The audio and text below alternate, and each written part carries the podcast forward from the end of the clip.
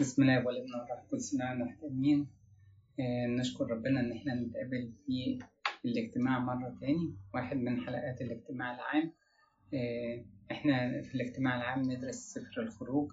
إن شاء الله النهاردة ناخد بركة الإصحاح الحداشر وجزء من الإصحاح 12 آه أفكر حضراتكم إن المرجع بتاعنا هو الموسوعة الكنسية. تفسير سفر الخروج الناشر هو كنيسة ماري مرقس مصر الجديدة. أرجوكم إحنا بعد ما نسمع العظة إحنا لينا أسئلة نجاوب عليها تواصلوا مع الخدام عشان خاطر نعرف الأسئلة إزاي الحصول عليها وطريقة الإجابة بتاعتها. أفكر حضراتكم كمان بالاجتماع العام كل يوم خميس. وفي اجتماع الصلاة كل يوم الساعة ستة ونص على الفيسبوك بتاع الكنيسة. نصلي صلاة النوم نرفع نرفع قلوبنا كلها عشان ربنا يرفع عننا الوباء. ستة ونص على الفيسبوك سبعة ونص على اليوتيوب. في رجاء إن أنا أفكركم برضو معهد الرعاية والتربية. الفرع الأساسي بتاعه في الأمبرويز في مصر لكن ليه فروع داخل وخارج مصر وكنيستنا هي الفرع بتاع خارج مصر الموجود في الكويت فمعهد الرعاية والتربية ده يدرس دراسات علوم كنسية متخصصة طقس وعقيدة وكتاب مقدس وتاريخ وحاجات كتير رائعة جدا. مدة الدراسة سنتين والدراسة أونلاين والامتحانات كانت أونلاين السنة اللي فاتت عشان الظروف اللي العالم كله بيمر بيها. دراسة لمدة سنتين وننهي الدراسة زي العام الدراسي العادي. فهي دلوقتي بتبتدي زي العام الدراسي العادي ففي ورق مطلوب عشان خاطر اللي يحب يقدم موجود الورق وكل التفاصيل على برضو الفيسبوك بتاع الكنيسة. خلينا نقرأ ونعرف ونقدم ونشارك. ربنا يدينا كلنا إن إحنا ننمو في المعرفة في كل مختلف العلوم الكنسية. ربنا يتمجد في كل خدمة له المجد في كنيسته إلى الأبد. آمين.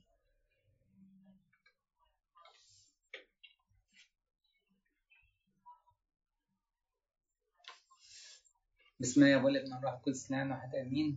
آه نبدأ مع بعض آه خروج 11 وخروج آه 10 كان ينتهي بمقابلة بين فرعون وقديس موسى والمقابلة كانت حادة. وفرعون توعد القديس موسى لأنه هدد بالقتل لو حاول يقابله مرة تاني. كانت دي نهاية الضربة بتاعة الظلام وأخدنا تفاصيل ضربة الظلام من سفر الحكمة إصحاح 17 وجزء من إصحاح 18 وورانا قد إيه المصريين بقوا يبجلوا أفراد الشعب العبراني من ناحية لأن هم ما اتضروش ومن ناحية لأن هم ما شمتوش بيهم ومن ناحية يعني قدروا يعرفوا إن قد إيه ربنا يميز بين العبرانيين ولاده والمصريين. ده كانت نهاية الإصحاح العاشر. إصحاح 11 هو من الإصحاحات القصيرة. يقول على مقابلة بين القديس موسى وكأنه بيخاطب إيه؟ بيخاطب فرعون. وإحنا قلنا إن هو مش هيقابله. ففي رأيين موجودين. يا إما المقابلة أو الكلام اللي اتقال في إصحاح 11 هو جزء من المقابلة الأخيرة اللي هي بعد ضربة الظلام واتقال في 11 لكن هي كانت جزء من المقابلة دي أو جايز يكون دي مقابلة بينه وبين عبيد فرعون عشان خاطر هما يوصلوا كلام لفرعون. جايز يكون هو هدده رغم كده هو قبله. هدده لكن رغم كده إيه هو قبل فرعون ما يعني ما كانش إيه ما كانش إيه زي ما هو كان بيرجع في كلامه في كل وقت فممكن يكون المقابلة دي معناها مقابلة برضه حادة زي ما إحنا هنشوف يعني نبتدي الإصحاح إن هو هيتكلم على الضربة العشرة وسلب المصريين. ده أول ثلاث أعداد ربنا بيكلم القديس موسى. ثم قال الرب قال الرب لموسى ضربة واحدة أيضا أجلب على فرعون وعلى مصر. بعد ذلك يطلقكم من هنا. يعني كلام ربنا واضح وقال له بقى خلاص يعني ما بقاش في مجال. الفرصة أخدها كافية وبدل مرة أخد تسع فرص عشان خاطر يحقق أي وعد من الوعود اللي هو قالها اطلق شعبي ليعبدوني هو ده كان الطلب ومفيش أي استجابة. في عناد في قساوة قلب في غلاظة قلب في مخاتلة في الكلام وخداع. فربنا كان إيه واضح إن هو إيه الضربة الأخيرة. ضربة واحدة أيضا أجلب على فرعون وعلى مصر. بعد ذلك يطلقكم من هنا وعندما يطلقكم يطردكم طردا من هنا بالتمام. وكلمة بالتمام إحنا عرفناها بقى من خلال إن القديس إيه موسى يطلب يقول له آه الرجالة بس لا أنتوا خدوا كمان معاكم أولادكم وسيبوا المشية. فهو بالتمام. يطلق يطلقكم إيه آه بالتمام. يطردكم طردا دي آه معناها هو يلح عليهم بالخروج بأقصى سرعة. هو عبيده شعبه يلحوا على شعب بني إسرائيل إن هم يخرجوا بأقصى سرعة. ده بمعنى إيه؟ يطردكم ضربة لأن إحنا هنشوف إيه؟ هنشوف قد إيه الذعر اللي هيقع على المصريين وقت الضربة إيه؟ القاسية جدا اللي جاية. في نفس الوقت إحنا عايزين نقول إن هي لما يقول له ربنا كده خلاص ده تقوية لإيمان مين؟ القديس موسى وفي نفس الوقت تقوية للموقف بتاعه. رايح وعارف هيقول إيه لفرعون وعارف إن هي إيه فاضل بس هو الضربة الأخيرة اللي ربنا إيه هيسمح بيها. تكلم في مسامع الشعب. الشعب هو يقصد بني إسرائيل أن يطلب كل رجل من صاحبه وكل امرأة من صاحبتها أمتعة فضة وأمتعة ذهب. وأعطى ليه ليطلبوا هياخدوا ومش هيرجعوا طيب هل ده الأمر ده يعتبر سرقة؟ ربنا اللي آمر بيه يبقى أكيد مش سرقة لأن ده تنفيذ لأمر إلهي. طب الحاجة التانية بس أنت أخدت حاجة مش من حقك. هو الواقع إن هي من حقهم هي أقل من حقهم لأن أخدوها من الناس اللي هم إيه؟ مرروا حياتهم بعبودية قاسية. زي تعبير الكتاب. فمرروا حياتهم بعبودية قاسية سخرة يعني يشتغل طول الوقت أبدا ما ياخدش غير أقل القليل يكفيه إيه يقتاد بيه علشان خاطر بس يفضل عايش. وفي ناس فعلا منهم كانوا يموتوا. فما فيش أي حاجة تعوض الشعب ده فعلا. لو أخدوا الفضة والذهب أنت تحس إن يبقى جزء منها نقدر نفهمها تحت مظلة العدل الإلهي. ربنا عايز يرد ليهم جزء من حقوقهم وبالتالي إيه؟ وبالتالي يعوضهم عن العبودية والسخرة اللي موجودة. وممكن في بعض الآباء بيقول بس ممكن يكون ده امتحان لبني إسرائيل. يعني بعد عبودية وسخرة وأبدا الفقر إيه؟ ياكل أكل فينا كلنا. بقى عندي إيه؟ فضة وذهب. طب قد إيه أنا أميل للفضة والذهب ولا أميل أكتر لربنا وهو ده الخطية اللي هيقع فيها الشعب إن هم يعملوا العجل الذهبي. نعبد الذهب نعبد تمثال نعم. فربنا يرحمنا. يعني كأنه كان سماح باختبار ليهم في نفس الوقت. يبقى جزء منه ممكن يكون عدل إلهي وممكن يكون إيه؟ ممكن يكون فعلا امتحان ليهم لما ياخدوا الفضة والذهب. في بعض الآباء قالوا كمان إضافة إن هو إيه إن هو لما هيطلبوا منهم الأمتعة ويقولوا ليه ويقول لهم إحنا رايحين وكده فجايز يكون في مجال لبعض المصريين إن هم يطلبوا إن هم يخرجوا مع بني إسرائيل. يخرجوا مع ودول هيسموهم اللفيف. واللفيف يبقى هو إيه خارج مطيع ومؤمن بإله العبرانيين اللي هو شاف منه قد إيه قوته بآيات وعجائب يد رفيعة وذراع إيه وذراع ممدودة. فممكن يكون أي احتمال من الاحتمالات دي هو كان ربنا سمح بإيه؟ إن هم ياخدوا الفضة والذهب من المصريين. بس هو الدرس بتاعنا إيه؟ إن إحنا نتعلم أبدا ما أظلمش الناس. لأن في الآخر ربنا بيقتص وبياخد الإيه؟ الحق مني. يعني حتى لو المظلوم يعني ده ضعيف و... لا ده في ربنا ربنا موجود وهو عادل آه آه عادل وفعلا هو يقدر يقتص من الظالم ويقدر يدي حق الايه؟ الحق للمظلوم. وأعطى الرب نعمة في للشعب في عيون المصريين. يعني هم استجابوا. آه طبعا إحنا قلنا الكلام ده في ضربة الظلام سفر الحكمة وضحها قد إيه بقى هم معظمين في شكل في عيون المصريين. فكانوا يعني يبجلوهم ويحترموهم علشان خاطر إيه؟ عشان خاطر إلههم وعشان خاطر إيه؟ أخلاقهم. لأن ما كانش فيه شماتة في ظل إيه؟ ضربة الظلام اللي هي كانت قاسية جدا عليه. أيضا الرجل موسى كان عظيما جدا في أرض مصر في عيون عبيد فرعون وعيون الشعب. طبعا عيون الشعب بقى يشمل الاثنين دلوقتي. يشمل إيه؟ يشمل شعب بني إسرائيل. طبعا خلاص بعد ما إحنا كنا إيه؟ بنقول له لا أنت مررتنا وأنت أنتنتم رائحتنا عند فرعون. الوضع بقى إيه؟ يتغير. بقى هو العظيم في عينين شعب بني إسرائيل. عظيم في عيون المصريين. مع إن فرعون الناس بدأت تتضايق منه حبيب. فرعون نفسهم زي ما إحنا سمعنا في الإصحاح اللي فات بدأوا هم يقولوا له على فكرة مصر خربت كأنهم بيقولوا نتيجة الضربات نتيجة العناد نتيجة قساوة القلب فالشعب بقى يبجل جدا القديس موسى في وقت الإيه؟ بقى يتقلل جدا من قيمة فرعون اللي هو المفروض كان إله في الوقت ده بس هنا كان في سؤال بقى. يعني أيضا الرجل موسى كان عظيما جدا. هل ده ضد أن يكون هو اللي كاتب سفر الخروج لأنه بيتكلم على نفسه وبيقول مش أما أنا بيقول لا أما الرجل موسى. فالرد يعني إن الآباء لما كتبوا كتبوا بالصيغة دي. يعني إحنا نحصل الكلام ده في سفر القديس إشعيا مثلا يعني ده من الأمثلة. يقول رؤيا إشعيا ابن أموس. ما بيقولش رؤيا آه بتاعتي أنا يعني ما ينسبهاش لي أنا لشخص يعني. الأمور التي رآها اشعيا ده في إيه؟ في الإصحاح الثاني. نلاقي في الاصحاح السابع يقول كده وقال الرب لاشعيا ما قالش قال الرب لي. فأحيانا يتكلم الكاتب بصيغة الغائب وفي نفس الوقت ده لا ينفي ابدا إن هو يكون كاتب السر. زي القديس بولس الرسول يقول أعرف انسانا في المسيح قبل أربع عشرة سنة. يبقى إيه؟ يبقى بيتكلم على كأنه فرد تاني. فاحيانا الكاتب بيتكلم بصيغه إيه؟ بصيغة الغائب طيب فده مش ضد إن هو يكون كاتب السفر.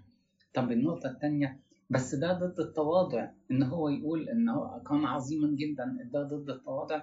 فهو الحق يقال يعني إن هو مجبر لأن ده وحي إلهي. مجبر إن ربنا عايز يوصل المعلومة دي لينا إحنا عشان نشوف قد إيه ربنا بيعظم ولاده في عيون الناس. فده هو مجبر إن هو يقول كده ما يقدرش ما يكتبش لأن ربنا عايزه يكتب كده. دي نقطة. لكن النقطة التانية إيه؟ آه النقطة التانية إن لما تيجي سيرة القديس موسى عن طريق أي كاتب ما كانش يقول الرجل موسى. لا يعني إحنا نلاقيه لفظ إن آه اتقال عليه النبي أو رجل الله أو عبد الرب يعني كانوا بيبجلوه لكن ما يتقالش عليه الرجل موسى. فحتى الرجل موسى دي كان فيها شوية إيه آه إنكار للذات أكتر من بدل ما يقول إيه النبي موسى ولا هو فعلا رئيس أنبياء. طيب فإحنا إيه أتينا عرفنا إيه إيه يعني لا هو ضد إن هو يكون كاتب السفر ولا هي ضد إيه فضيلة التواضع. طيب من أول آية أربعة إحنا هنبتدي نتكلم على تهديد بضربة الأبكار تهديد ضربة الأبكار زي ما أنا قلت لحضراتكم ده زي لقاء يا إما بين موسى وبين فرعون في بعد ضربة الظلام أو بعدها الله يعلم أو يكلم إيه؟ يكلم إيه عبيد فرعون. المهم عايزين نفتكر في خروج أربعة قبل ما نبتدي الضربات خالص إن ربنا قال على الضربة دي في أول الضربات. بيقول له كده إسرائيل ابن البكر شوف ربنا بيبص لنا إزاي إن إحنا قد إيه قدام ربنا. فقلت لك اطلق ابني ليعبدني فأبيت أن تطلقه ها أنا أقتل ابنك البكر يبقى هو ابن البكر وأنت مش عايز تطلقه عشان يعبدني أنا أقتل ابنك البكر برضو قبل ما ندخل في ضربة الايه ضربة الأفكار عايزين نفتكر كده إن فرعون شعب المصريين كانوا قتلوا ياما في وسط إيه في وسط بني إسرائيل. لأنه في أمر من فرعون إن هو إيه يلقوا كل ابن ذكر. في النهر. كان في عبودية قاسية كانت تؤدي أحيانا إلى موت بعض الأفراد في العبودية والسخرة اللي كانوا فإذا الموضوع إن ربنا عادل فإذا كان أنتوا عندكم سخرة ربنا اداهم إيه؟ أمتعة فضة وذهب إذا كان أنتوا قتلتوا من شعب بني إسرائيل أهو ربنا إيه؟ هيجيب ضربة الإيه ضربة الأبكار علشان خاطر تعرفوا قد إيه ربنا إيه, إيه ربنا عادل. يتقال كده وقال موسى هكذا يقول الرب إني نحو نصف الليل أخرج في وسط أرض في وسط مصر. المقصود بالكلام دوت إن إحنا إيه نصف الليل ده أحرج الأوقات واضيقها يعني لما حاجة تحصل في نصف الليل وقت صعب جدا لأن الناس المفروض فيه هدوء وسكون واطمئنان وكده ويجي أمر إيه أمر مزعج جدا بالمنظر ده وفي نفس الوقت كلمة أخرج في وسط أرض مصر تعني إيه؟ تعني قضاء. يعني خلاص وقت القضاء الإلهي خلاص ربنا هينزل الأمر ربنا هينفذ الأمر. وبرضه نصف الليل دي إحنا خلينا نفتكر إن هو العيد الوحيد اللي عند اليهود اللي كانوا بيصلوه أو يحتفلوا بيه ليلا اللي هو الفصح إحنا نشوف كده قرب الغروب وبعدين يبتدي إيه؟ أسبوع الفطير. فهو كان العيد الوحيد اللي هو لازم يستنوا طول النهار ما يعيدوش لغاية لما تيجي على الساعة إيه بعد بين العشاءين زي الآية اللي بتقول إيه؟ اللي هي اخرج في وسط أرض مصر. يعني من أجل شقاء المساكين تنهد البائسين الآن أقوم يقول الرب. في وقت معين ربنا يقول لا كفاية بقى كده يلا في إيه؟ قضاء لازم إيه؟ لازم يتم. إيه يا ربي طب نحو نصف الليل أخرج في وسط أرض في وسط مصر ليه؟ فيموت كل بكر في أرض مصر. إيه كل بكر إحنا لازم نفتكر برضه إن كلمة بكر هو إيه؟ كل فاتح رحم. يبقى اذا مش بالضرورة عنده إخوات ولا لأ بس المهم هو ده إيه؟ الكبير. ويقصد هنا بالذات الذكور لأن إيه؟ لأن هو كمان على فكرة الضربة بتاعت فرعون لبني إسرائيل كل ابن ذكر أنتوا تلقونه مش كده؟ طيب ماشي. فربنا انتقم نتيجة إيه؟ نتيجة قتلهم للأولاد العبرانيين. البكر بقى طب إيه أهمية إن هو يقتل البكر؟ مش يموت أي ابن ذكر ما أنت ما كنتش بتموت في العبرانيين البكر لا أنت كنت بتموت أي ابن ذكر. البكر هو أول قوة الأسرة أول قوتهم لأن هو ده أول ابن وهو ليه المكانه المميزه في وسط اخواته وهو تاني والده. يعني في غياب الوالد في حالة مرضه في حالة سفره هو كان إيه؟ هو اللي كان يحل مكان الوالد. آه علشان خاطر كده هو كان إيه؟ ليه مكانه مميزة. والكلام ده عند شعوب كتير مس مش بس عند إيه؟ شعب بني إسرائيل. آه كل بكر في أرض مصر من بكر فرعون. آه يعني إيه؟ ولي العهد.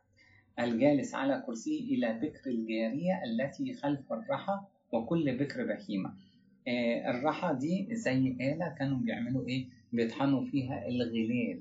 وكانت الوظيفة دي من الوظائف شوية قليلة خاصة بالعبيد الجواري بالشكل ده. عشان خاطر كده إيه؟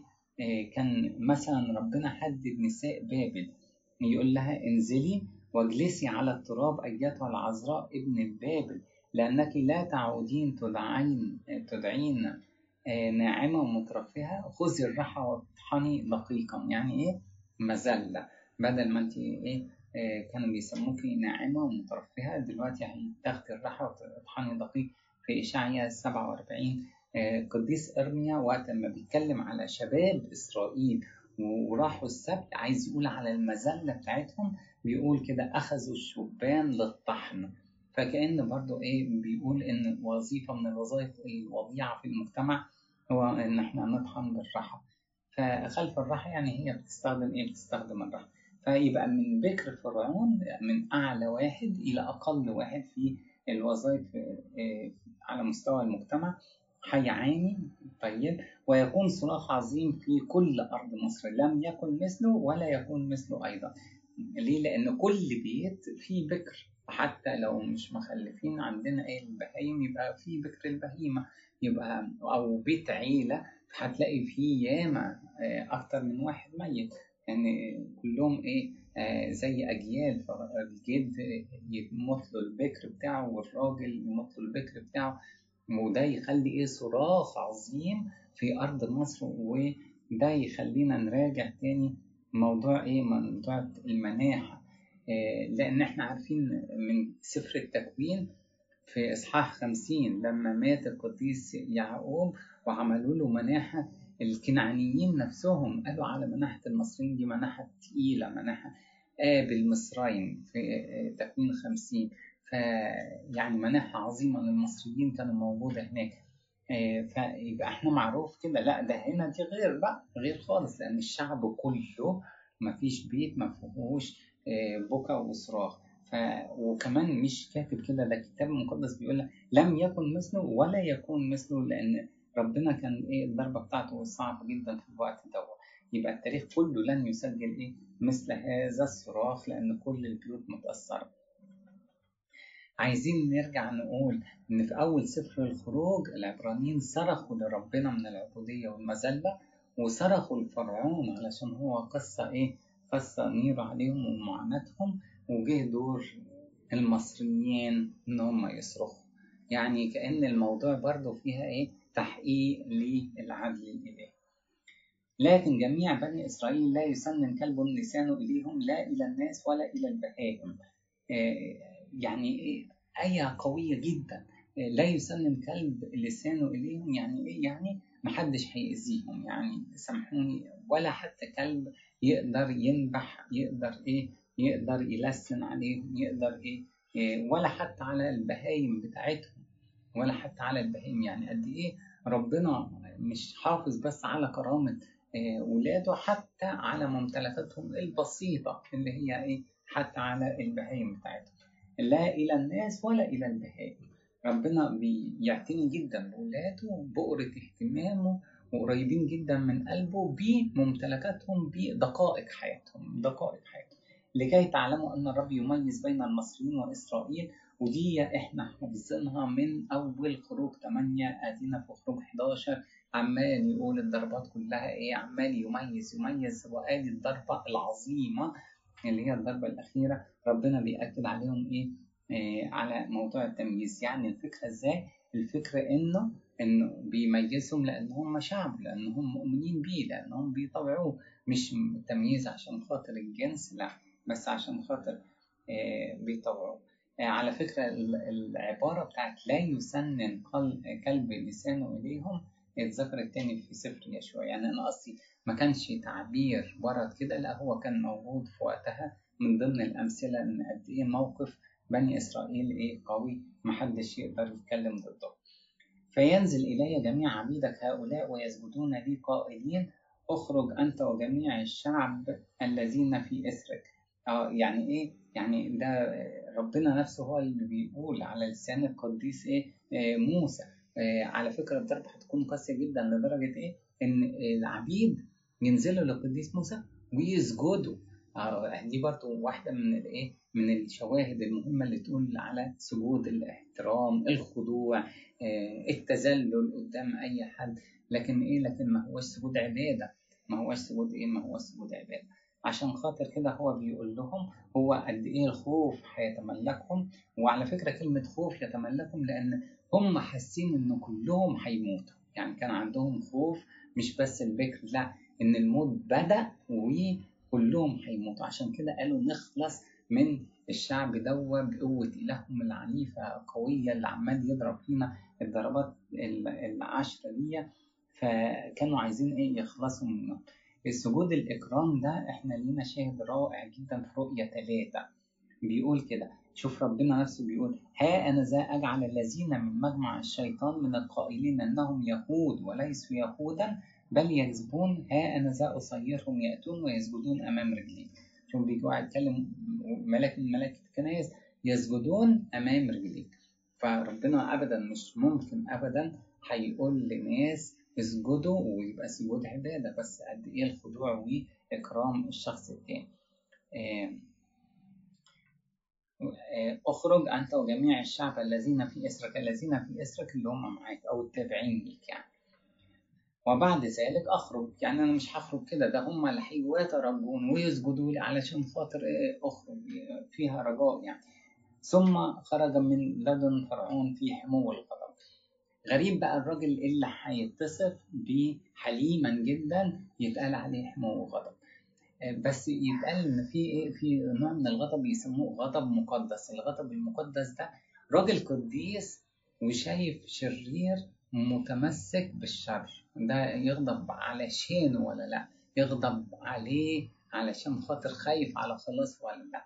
يغضب إن في واحد قدامه هيهلك ومش إيه مش راضي يقدم توبة ولا لا؟ أدي إيه؟ أدي نوع الغضب. يبقى مش غضب حاجة شخصية مش عشان خاطر يهدده بالاكل لا الموضوع أبعد شوية من كده لأن هو قريب جدا من قلب ربنا وأخد كتير من الطباع والفضائل الجميلة اللي ربنا بيزرعها في قلوب ولاده فهو خايف عارف الراجل ده هيهلك بإيه؟ بالخطية بتاعته. يبقى اذا لما الإنسان يغضب علشان خاطر شر الأشرار بيعرض الأشرار للخطر لما يغضب علشان خاطر خلاص نفوس الناس اللي هم مش دريانين بيه وبيقربوا من الهلاك يبقى ده يسموه غضب مقدس. يعني حتى قدام ربنا إيه؟ حتى قدام ربنا بيبقى مقبول لأنه يسموه غضب مقدس.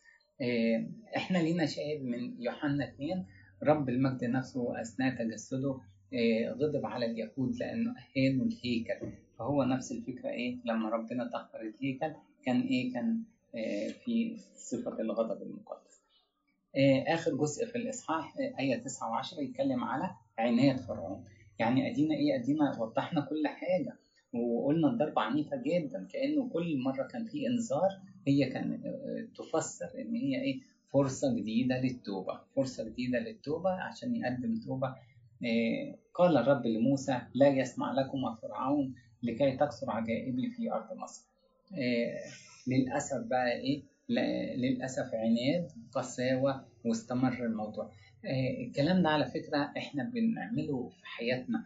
لما أقول إيه على فكرة أنا وحش دلوقتي بس قبل لما أموت أنا هقدم توبة. مفيش. لأن في عناد في قساوة ممكن تلازمني لغاية آخر وقت وبالتالي أنا آه تنتهي حياتي وأنا ما قدمتش توبة.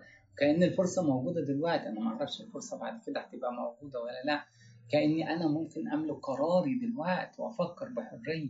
وقتها أنا ما أعرفش. فكلمة تأجيل التوبة وأقسي قلبي وربنا في الآخر ممكن يسيبني لقساوة قلبي ففي قرار من القرارات الحياتية زي قرار التوبة أبدا ما يتأجلش أبدا ما يتأجلش. وقت لما يحس الإنسان زيارة نعمة يقعد مع نفسه يراجع نفسه لازم تقديم التوبة وقتها بدون تأجيل. لأن أدينا شفنا فرعون ومشي ربنا معاه خطوات ياما طول أنا ياما لكن أبدا ما استفادش من أي حاجة. لتكسر عجائبي في أرض مصر يبقى ربنا بيستغل عناد فرعون عشان يظهر مجده وقوته. لكن مش هو اللي سبب لفرعون القساوة هو كان قاسي هو إيه؟ عنيد وهو اللي إيه طلب الهلاك لنفسه. وكان موسى وهارون يفعلان كل هذه العجائب أمام فرعون لكن شدد الرب قلب فرعون فلم يطلب بني إسرائيل من أرضه يبقى دي كأنها إيه؟ كأنها ملخص لكل الإيه؟ كأنها ملخص لكل الضربات الماضية علشان خاطر نوصل لإيه؟ للخلاصة دي في الآخر إن كلام ربنا ممكن يسبب حياة لبعض الناس يطيعوا يتوبوا ويرجعوا لربنا وربنا إيه؟ يرجع عن حماه وغضبه أو يكون سبب موت لبعض الناس اللي يتمسكوا إيه؟ يتمسكوا بعنادهم وقساوتهم عشان يهلكوا في الآخر. عشان خاطر كده يقول إيه؟ رائحة حياة لحياة للناس اللي هي تستجيب ورائحة موت لموت الناس اللي هي إيه؟